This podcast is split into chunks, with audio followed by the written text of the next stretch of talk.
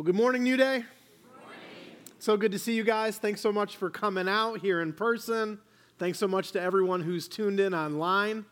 However, you've decided to join us today, I'm just so happy you can be with us for the continuation of our study through the fascinating Gospel of Matthew. Our text today is Matthew chapter 11, verses 25 to 30. And in these particular verses, what we see is Jesus' invitation to the salvation that only He can provide. Now, personally, I love invitations. Does anybody else love being invited to stuff? I can't always accept the invitations that I receive. I got a pretty busy schedule, but that doesn't detract at all from the fact that when I'm invited to something, I just feel great about it. I mean, I remember I was in middle school and it was the Sadie Hawkins dance. Normally the guys invite the girls, but for Sadie Hawkins, the girls invite the guys. And I had a cute girl invite me, and I just felt, oh my goodness, I feel great about this. I remember not too long ago, someone here in our church, they got married, and they invited me to come be a part of that special event in their life. And I just felt so touched and so honored that at their special day, they would invite me to come and, and, to pray at the reception and just they wanted me to be a part and it just it just felt good. Now, now if you're invited to appear in court, not such a great invite, okay? But apart from that, apart from i got an invitation to serve on jury duty uh, this thursday okay i'm not as excited about that as i am about other invites but normally when i am invited to something uh, it's just this good feeling now, friends, if we feel good, if we feel touched, if we feel uh, honored when someone extends an invite to us, when another human being extends an invite to us, then how much more so should we feel touched? Should we feel honored? Should we feel privileged? Should we feel good when God the Son Himself extends an invite our way? And what I want you to understand about Matthew chapter 11, uh, verses 25 to 30, is that that is exactly what we see.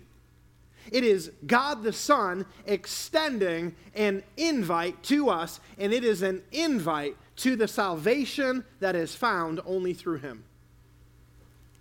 Now, why is God continuously throughout the pages of Scripture extending an invite to salvation? Well, the answer is found in 2 Peter chapter 3 verse 9 where the apostle Peter lets us know this that God is not wanting anyone to perish but everyone to come to repentance. I hope you'll pay attention today because anyone includes you and it includes me. Friends, all throughout Scripture, God extends the invite to be saved to us because He doesn't want any of us to perish. He wants all of us to come to repentance. So, all throughout Scripture, we see numerous uh, invites from God. I'll cover just a few of the more notable ones. In the book of Isaiah, chapter 45, God extends an invite to salvation through his prophet Isaiah, saying this Turn to me and be saved, all the ends of the earth. In other words, the invite goes out to everyone. For I am God and there is no other. Later in this same book, God extends uh, another invitation to salvation, this time using food and drink as a metaphor for eternal life. God says, Is anyone thirsty? Isaiah chapter 55. Is anyone thirsty? Come and drink. Even if you have no money, come, take your choice of wine or milk. It's all free. Why spend your money on food that does not give you strength? Why pay for food that does you no good? Listen to me, and you will eat what is good. You will enjoy the finest food. Come to me with your ears wide open. Listen, and you will find life. And friends, it's like this throughout Scripture. Over and over and over, God extends the invitation to salvation because he doesn't want anyone to miss it. Now, I love this. There's 66 books in the Bible, and you'd be hard pressed to find one that doesn't have a direct or indirect invite to the salvation uh, that God wants us to experience. But here's the deal even after extending the invite over and over and over and over, by the time we get to the last book of the Bible, you're probably like, okay, fine, we've had 65 books of the same thing. In the last book, maybe finally he'll take a break. But that's not what we see in the very last book of the Bible, the book of Revelation, when you get to the very last chapter, chapter 22, we see yet another invitation. It's as if God's saying, in case you didn't get all my other ones, before we wrap things up here, let me just remind you what is of paramount importance, and it is my invite to you to come to me for the salvation that only I can provide. So that's what we see in the very uh, last chapter of the Bible. Yet another invite. Take a look. Revelation chapter 22, verse 17. The Spirit and the bride say, Come. Let anyone who hears this say, Come. Let anyone who is thirsty come. Let anyone who desires drink freely from the water of life. So note with me that in the Old Testament, God said, uh, Turn to me and be saved, all the ends of the earth. In the New Testament, God says, Come, let anyone who desires drink freely from the water of life come to me. So, friends, the invite is for all. And God extends it over and over and over. He extended it through the prophet Isaiah. He extended it through the apostle John. He extended it through many, many others. But here's the deal God's greatest invitation to salvation came through Jesus. And that's what we see in our text today. God's greatest invitation of all delivered directly from Jesus. Let me read you the invitation. At that time, Jesus declared, I thank you, Father, Lord of heaven and earth, that you have hidden these things from the wise and understanding and revealed them to little children. Yes, Father, for such was your gracious will. All things have been handed over to me by my Father, and no one knows the Son except the Father, and no one knows the Father except the Son, and anyone to whom the Son chooses to reveal him. Come to me all who labor and are heavy laden, and I will give you rest. Take my yoke upon you and learn from me, for I am gentle and lowly in heart, and you will find rest for your souls. For my yoke is easy, and my burden is light. Friends, our text begins with these words at that time. And that's a key part to understanding our passage today and how it fits into the overall flow and context of Matthew's gospel. At that time, what is Jesus referring to? He's referring to the events that we covered last week. I'll do a quick recap. Last week, Jesus condemned the inhabitants of three Jewish cities the cities of Chorazin, Bethsaida, and Capernaum. Because though Jesus did most of his miracles and his teaching in those three cities, they did not repent. And so Jesus pronounces over them condemnation. Jesus tells them impending doom is, is in your future. He says, Woe to you, Chorazin! Woe to you, Bethsaida! Woe to you, Capernaum! And this was a pronouncement of impending doom. And the doom he talked about, of course, was hell. He basically says to them, When you think you die, you think you're going to ascend to heaven, but let me tell you the reality you're going to descend into Hades, where you will await the great white throne judgment, upon which you will receive sentencing for all eternity in the lake of fire. So it's just this super serious message that Jesus has just given. And naturally, anytime someone hears a teaching on hell, at least in some, there is a desire to escape such a terrible fate. So at that time, Jesus extends the invitation that we're reading today, so that all who might desire to escape such a fate could do so.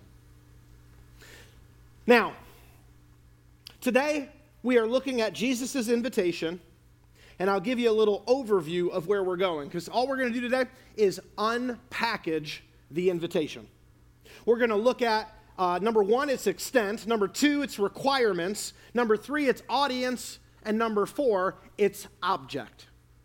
And now that you have the overview of where we're going today, uh, let's dive right in. If you're taking notes, the first thing we see about Jesus' invitation is its extent.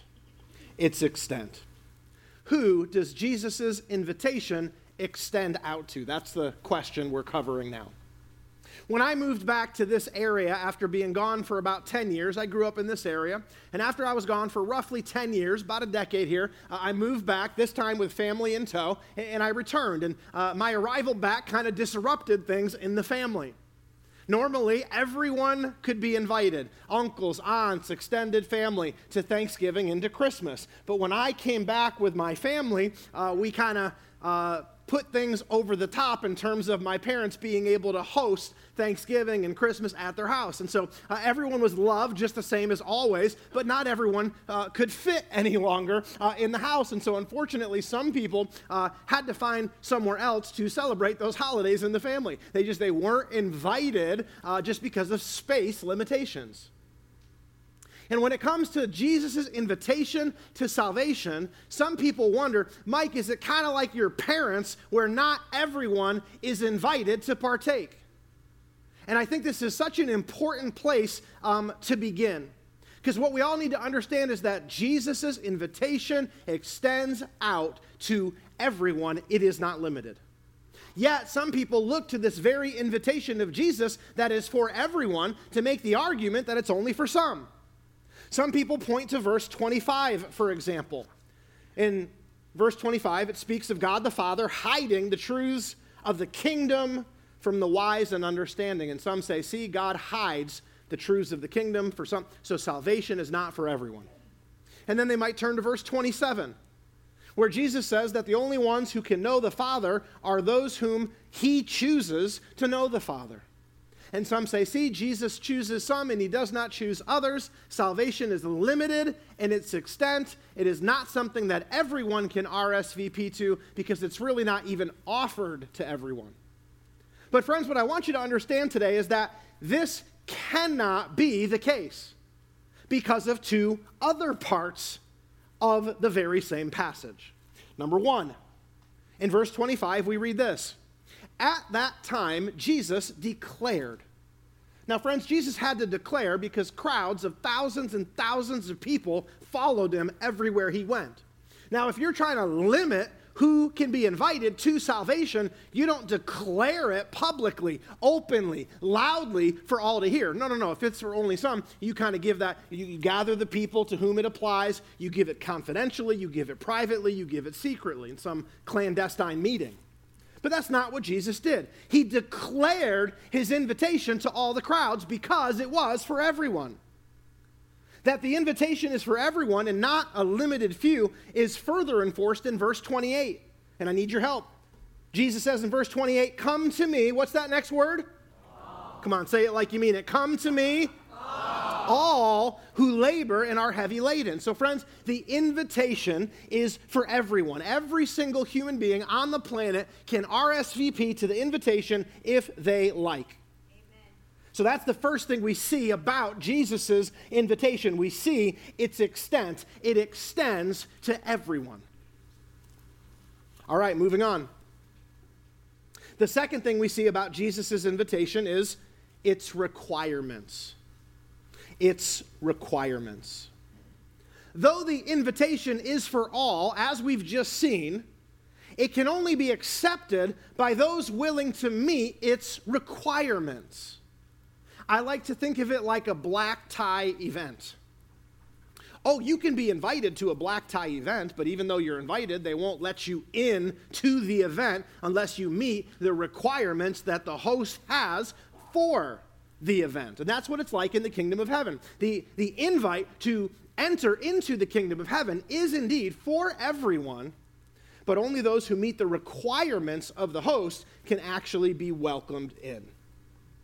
And what we see in our text today in verses 25 to 30 is four requirements attached to Jesus' invitation.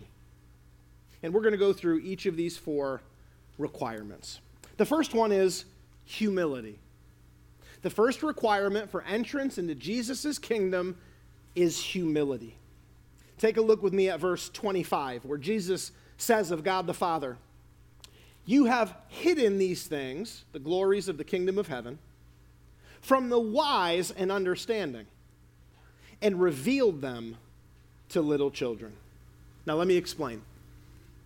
Here, The wise and the understanding represent those who are proud and self reliant. While little children, it's literally in the Greek babies, infants, represents those who are wholly dependent upon someone else to provide everything that they need. So for the proud and self reliant, God says, I've got nothing. For those who are wholly dependent upon me to provide them with what they need, uh, I have eternal life. So it's kind of like this. Kristen and I, uh, we have a baby right now. Uh, he just turned one just a little bit ago. And so he, little Andrew, little baby Andrew, he is absolutely, entirely dependent upon Kristen and I to provide him with everything he needs. Because that's the way it is with babies, right? All the parents in the house said amen. You know? They cannot clothe themselves. They cannot feed themselves. They cannot protect themselves. Little Andrew, he can't brush the six or so little teeth that have come in so far. He just can't do it, you know? He is completely dependent on us to provide him with everything that he needs. So, what Jesus then is teaching here is that to enter the kingdom of heaven, we must come to God with great humility, viewing ourselves as spiritual infants as those who are wholly dependent on God to provide what we cannot provide for ourselves. And this idea is just a repeat of material that Jesus has already covered with a different word picture back in Matthew 5. Back in Matthew 5, chapter 3, Jesus said this Blessed are the poor in spirit, for theirs is the kingdom of heaven. Now, friends, to be materially poor means we have nothing with which to purchase the goods we need. But to be spiritually poor means we have nothing with which to purchase the salvation we desperately need. So here, the kingdom comes to those who admit to God that they have nothing with which to purchase salvation, who then, knowing this, humbly ask God to purchase salvation for them which is exactly what God did through Jesus on the cross. And friends, this is how it works. When we are proud and self reliant, God's got nothing for us. When we are humble, He welcomes us into the kingdom. As the Apostle James put it in James chapter 4, verse 6, God opposes, who does He oppose? He opposes but God gives grace to the humble. If you want to receive God's grace and entrance into his kingdom, you need to humble yourself before him, asking him to provide for you what you cannot provide for yourself. Number two. Number two. The second requirement for entrance into the kingdom is what we're going to call mediation. Mediation. And we see this in the second part of verse 27 where Jesus says, No one knows the Son except the Father, and no one knows the Father except the Son, and anyone to whom the Son chooses to reveal him. So, friends, simply put, Jesus is saying, The way to the Father is through me. And this, too, is a repeat of the same truth that Jesus has taught elsewhere. For example, in John chapter 14, verse 6, what does Jesus say? Says, I am the way and the truth and the life, and no one comes to the Father except through me. That's all Jesus is saying in our text today. Now, when Jesus says, you have to come through me to get to the Father, friends, this assumes something. It assumes that our sin has broken our relationship with God. It assumes that our sin has made us God's enemy and an object of God's wrath. And so when Jesus says, you know, you got to come through me if you want to get to the Father, what he's really saying is, I can serve, if you'd like me to, as the mediator between you and God to reconcile the broken relationship that exists because of your sin. So, mediation is required for entrance into the kingdom. As the apostle Paul taught in 1 Timothy chapter 2 verse 5. There is one God and there is one mediator between God and men, the man Christ Jesus. So the invitation then from Jesus to us is this hey, come to me so that I can fix what's broken between you and God the Father. Paul teaches in Romans chapter 5, verse 1, that those who are justified through faith make peace with God. When we come to Jesus in faith, we go from enemy of God to being at peace with God, but this peace is made possible only by our mediator, the man, Christ Jesus. So the second requirement for entrance into the kingdom is mediation. Got to have that mediator, and Jesus is that mediator. Number three, the third requirement for entrance into the kingdom according to our text, according to the words of Jesus in our text, is faith. The third requirement is faith. Take a look with me at verse 28, where Jesus says this He says, Come to me. Now, when you read that at first, you're like, okay, so what does that mean? Like, like just physically, you're there and I want you to come here, come to me? Is that what he means? And so, what you do is you study the words of Jesus uh, elsewhere and you see other times that Jesus uh, taught, and you see other times that Jesus used uh, this same invitation to come to me. And it's by studying the other instances throughout the Gospels where Jesus said, Come to me, that we learn what it really means when Jesus says these words. So let's take a look at John chapter 6, verse 35. Jesus there said, I am the bread of life. Whoever comes to me shall not hunger, and whoever believes in me shall never thirst. So Jesus here uses come to me and believe in me interchangeably. And I did a little study of this, and I found other places where this was the case as well. For example, John chapter 7, verse 37. In that, in that verse, come to me and believe in me, it's the same thing. So this is why I'm saying that the. Uh, the third requirement for entrance into the kingdom is faith. We must come to Jesus to believe in him. Now, the question begs well, what in the world are we supposed to believe in specifically? We're to come to Jesus, meaning we're to believe in Jesus, but what are we to believe in Jesus to do for us? And, friends, the answer is simple. We must believe on Jesus as the Messiah as the Savior that God promised to send into the world. So we must believe that Jesus then will save us, will spare us from the penalty that God's law demands for sin, which is physical and spiritual death.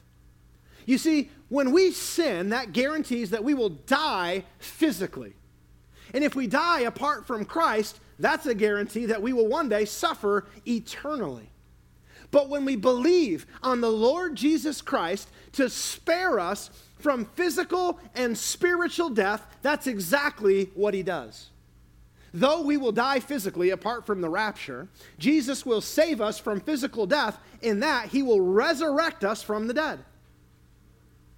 And we are saved from spiritual death, which is a euphemism for hell in that Jesus says, if you don't want to spend eternity there, let me extend the invite to you to enter the kingdom of heaven.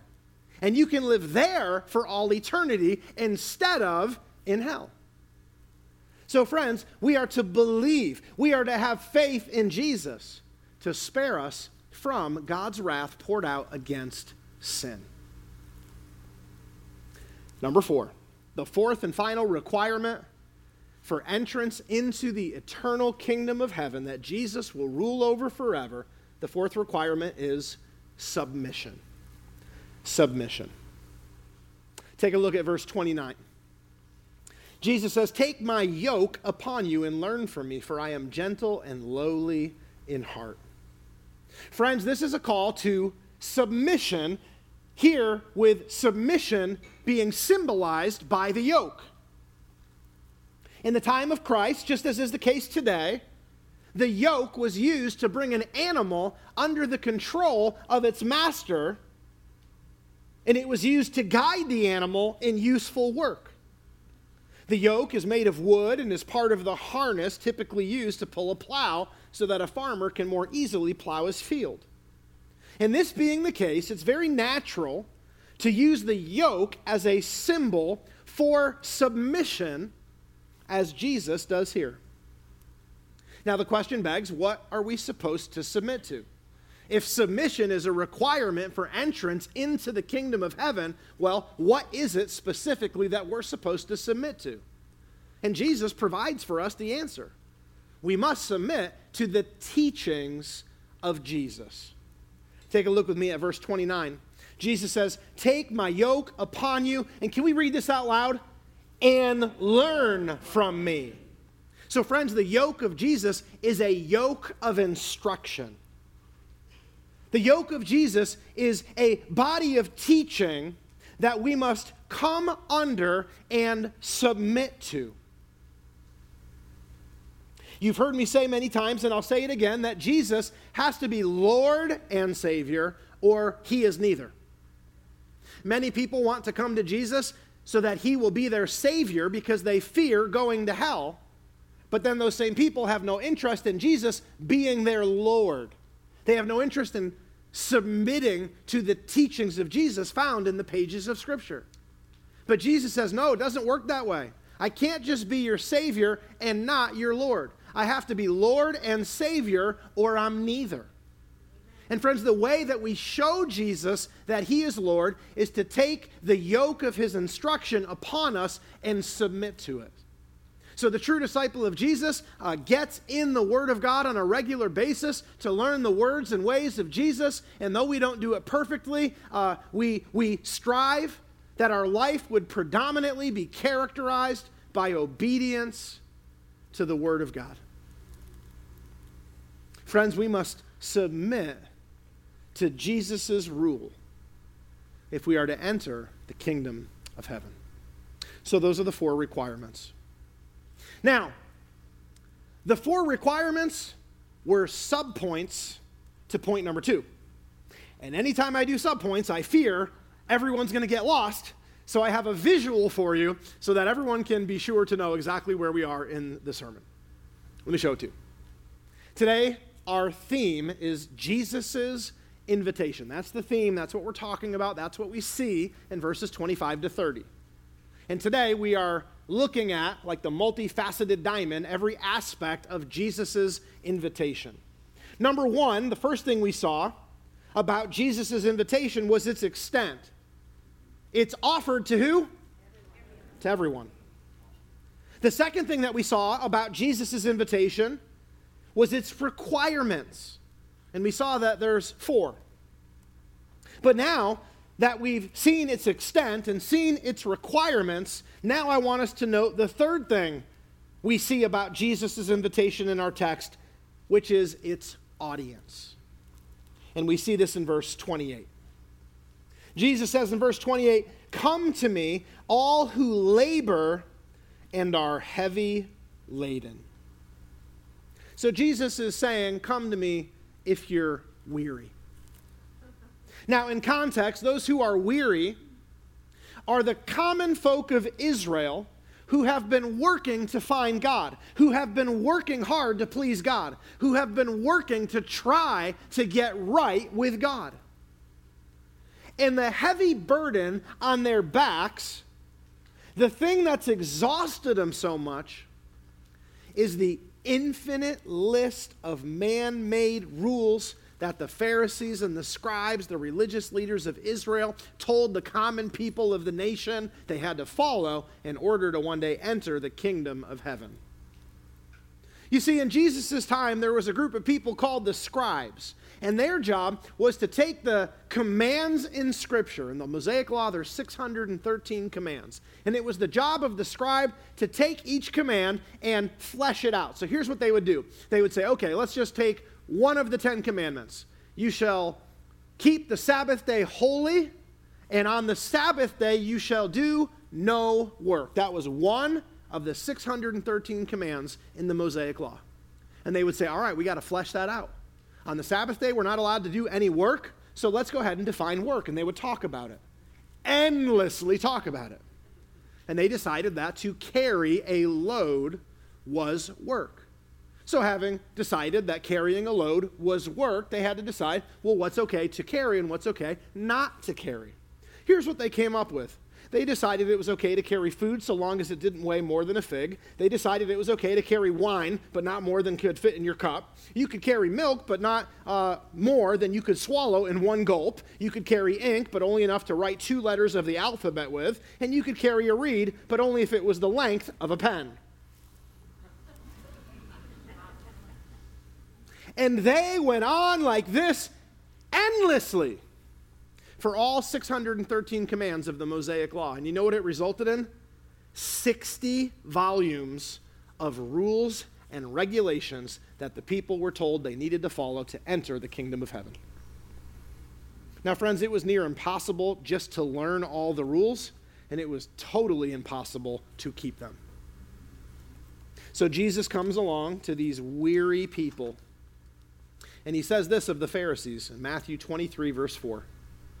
He says, in judgment against them, they tie up heavy burdens, hard to bear, and lay them on people's shoulders.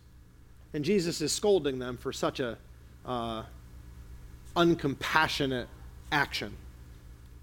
And when Jesus says they tie up heavy burdens that are hard to bear and lay them on the people's shoulders, he's giving them really a word picture that was very common and easily understood to the people he was originally speaking to, uh, but really isn't um, super obvious to us today what he was referring to. So let me explain. In Jesus' day, believe it or not, they didn't have pickup trucks. No F 150s in Jesus' day, so they used donkeys instead. A donkey was an ancient Jewish pickup truck. That's what it was.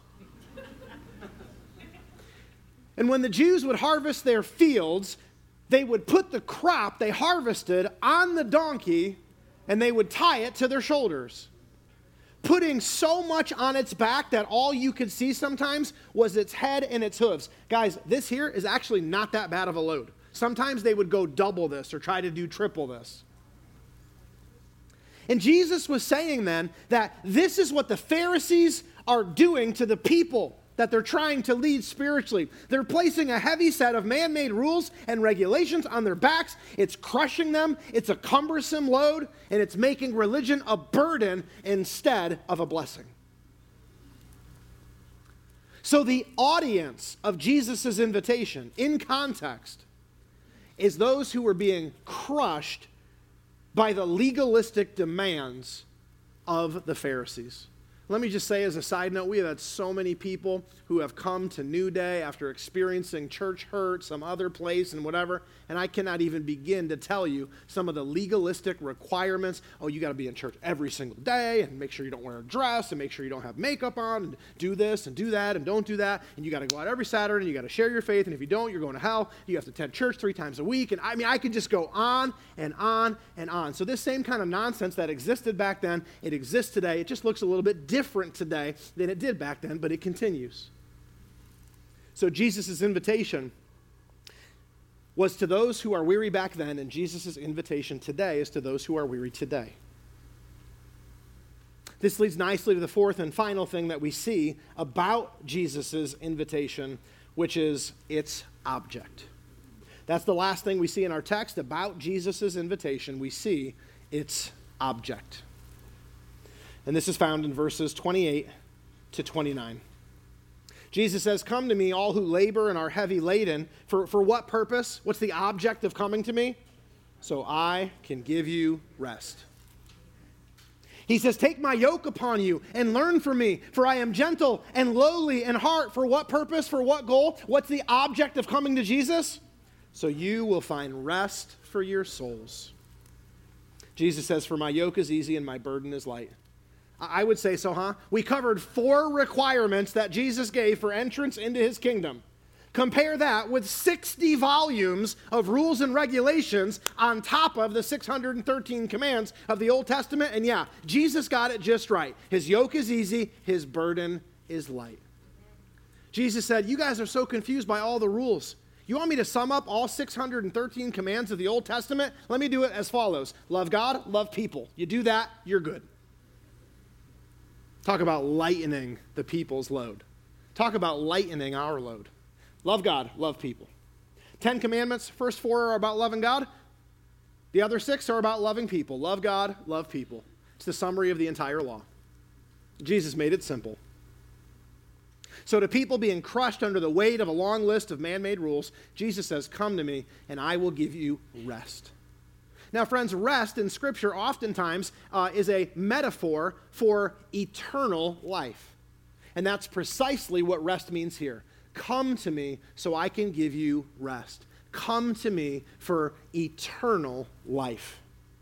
Jesus knew they would never find eternal life by keeping a bunch of rules. For as we learned as a church when we studied through the book of Romans, no one can ever be made right with God by doing what the law commands. No, the law simply shows us how sinful we are.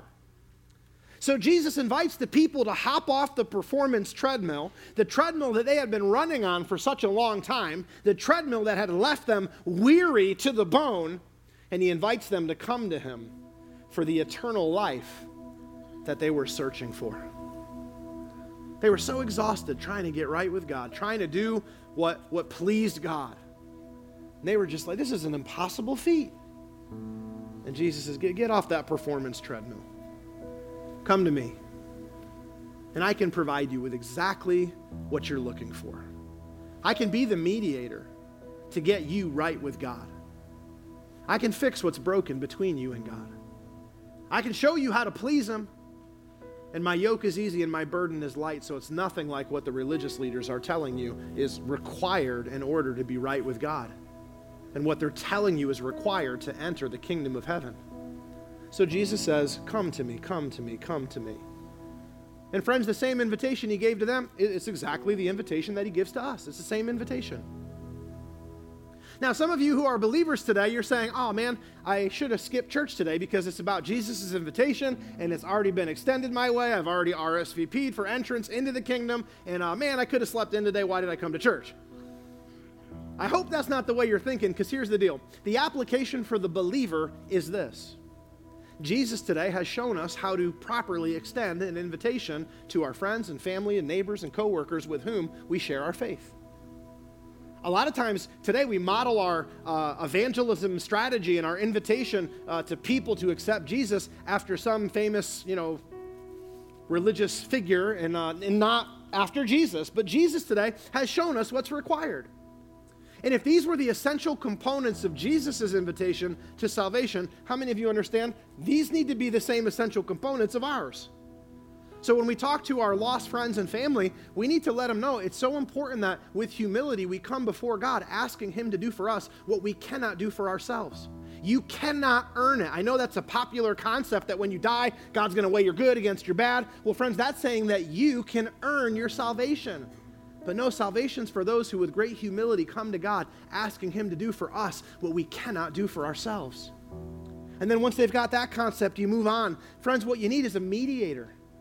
Your sin, my sin, it separates us from God, it makes us his enemy. But Jesus has offered to be the mediator who will reconcile our broken relationship with God. And then we tell him we got to come to Jesus asking for forgiveness of sins and then believing on Jesus to spare us from the penalty that God's law demands for sin, which is death.